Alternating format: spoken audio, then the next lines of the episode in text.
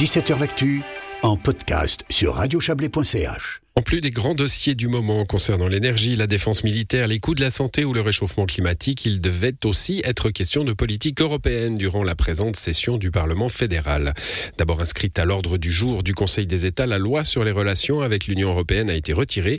Il y a pourtant urgence à renouer le contact avec Bruxelles. Pourquoi refuse-t-on de parler d'Europe à Berne? C'est le dossier de ce lundi préparé par notre correspondant parlementaire Serge Jubin.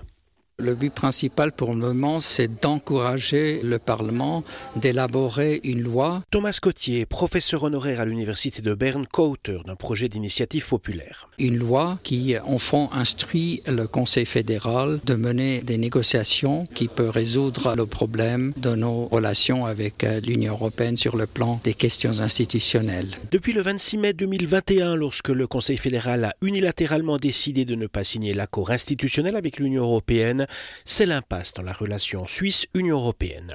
Comme l'indiquait Thomas Cotier, Opération Libéraux prévoit de lancer une initiative qui contraindrait le Conseil fédéral à retourner à la table de négociation avec Bruxelles, mais cette initiative ne sera pas nécessaire si le Parlement vote une loi sur les relations avec l'Europe qui fixe la même exigence, presser le Conseil fédéral à négocier.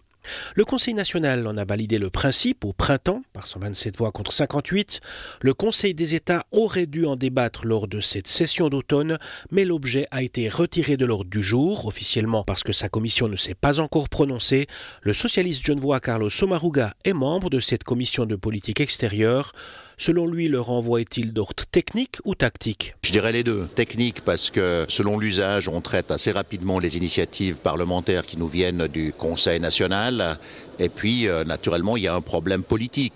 Dans notre commission de politique extérieure, on constate qu'il y a un embarras entre le soutien du Conseil fédéral et celui de le pousser à agir. Alors, parmi ceux qui réclament qu'on se reparle entre Berne et Bruxelles, parce qu'il y a des dossiers qui s'enlisent, on s'agace, comme le vert genevois Nicolas Valder. Je trouve très dommage de perdre du temps. C'est un dossier urgent, c'est un dossier que le Conseil fédéral doit empoigner. Ça m'étonne beaucoup d'ailleurs aussi parce que la Chambre des cantons est censée représenter les cantons aussi. On sait que les cantons poussent justement pour que ce dossier soit empoigné sérieusement par le Conseil fédéral et que des solutions soient trouvées.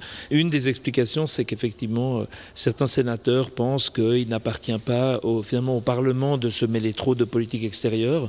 Je pense que le dossier européen, ce n'est pas que de la politique extérieure, c'est beaucoup de la politique intérieure. Donc on ne parlera pas d'Europe durant cette session du Parlement et vraisemblablement pas avant 2024 parce qu'il y a en automne 2023 les élections fédérales et qu'on ne veut pas faire le lit de l'UDC en parlant d'Europe, Nicolas Valder est carrément fâché. Faire traîner les choses pour ne rien avoir à, présenter avant les élections 2023. Et je ne comprends pas que le Conseil des États, pour des raisons purement politico-politiciennes intérieures, hein, c'est-à-dire qu'on est en train de parler de la réélection d'un conseiller fédéral, eh bien, mette en péril ses relations avec l'Union européenne. L'enlisement du dossier européen en Suisse trahit également les divisions au sein du Conseil fédéral et la position délicate du ministre des Affaires étrangères Ignacio Cassis.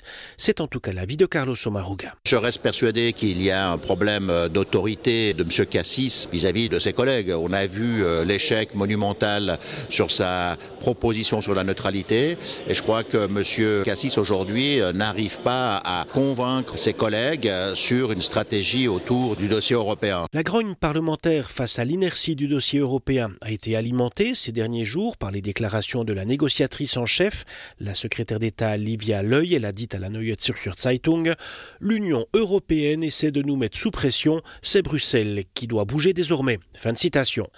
Faire de Bruxelles le méchant face à la gentille Suisse irrite profondément, tant ça ne correspond pas à la réalité.